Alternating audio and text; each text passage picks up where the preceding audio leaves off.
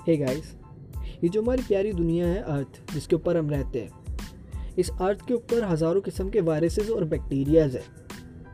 और इन्हीं बैक्टीरियाज के साथ हम पूरी तरह से घिरे हुए हैं और इन्हीं के साथ हम अपनी पूरी ज़िंदगी को भी जीते हैं। उन्हीं में से एक कोरोना वायरस है, जो कि एक नया वायरस है। इस वायरस ने बहुत सारे लोगों की जान भी ली है। अब ये जो वायरस है, इससे पहले, ऐसा पहली बार नहीं हुआ कि ह्यूमंस के ऊपर किसी वायरस ने इतनी बुरी तरीके से इफ़ेक्ट डाला हो और जाने ली हो।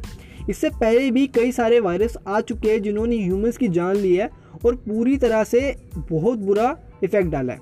जैसे कि मैं बात करूँ यहाँ पे एचआईवी की, चेचक की, पोलियो की, ये कुछ ऐसे वायरस है जिनमें से कुछों का इलाज है और कुछों का इलाज बिल्कुल भी नहीं है।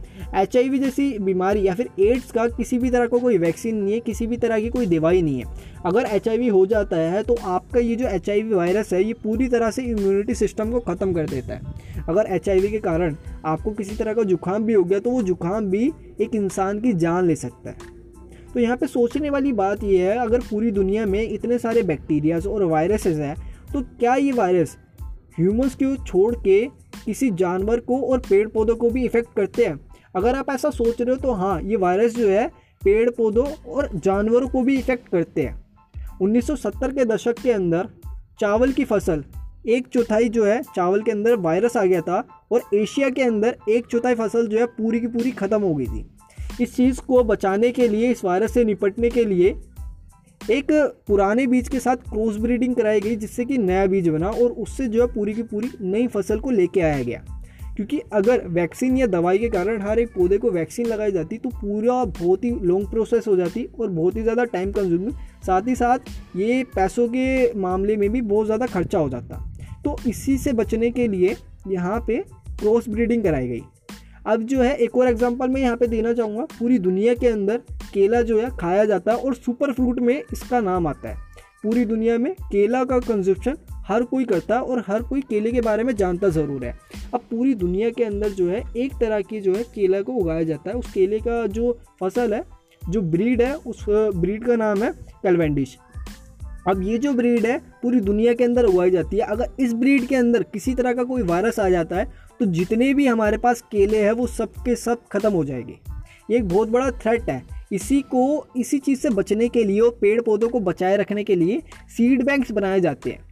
मतलब हर तरह के अलग अलग पौधे होते हैं, जहाँ पे बड़े बड़े सीड बैंक्स बने हुए हैं और वहाँ पे जो है सीड्स को रखा जाता है। मतलब कि बीजों को रखा जाता है, जहाँ पे उनको सेव करके प्रोटेक्ट करके रखा जाता है। अब ह्यूमंस को बचाने के लिए कोई क्रॉस ब्रीडिंग तो कराई नहीं, जा सकती नहीं है।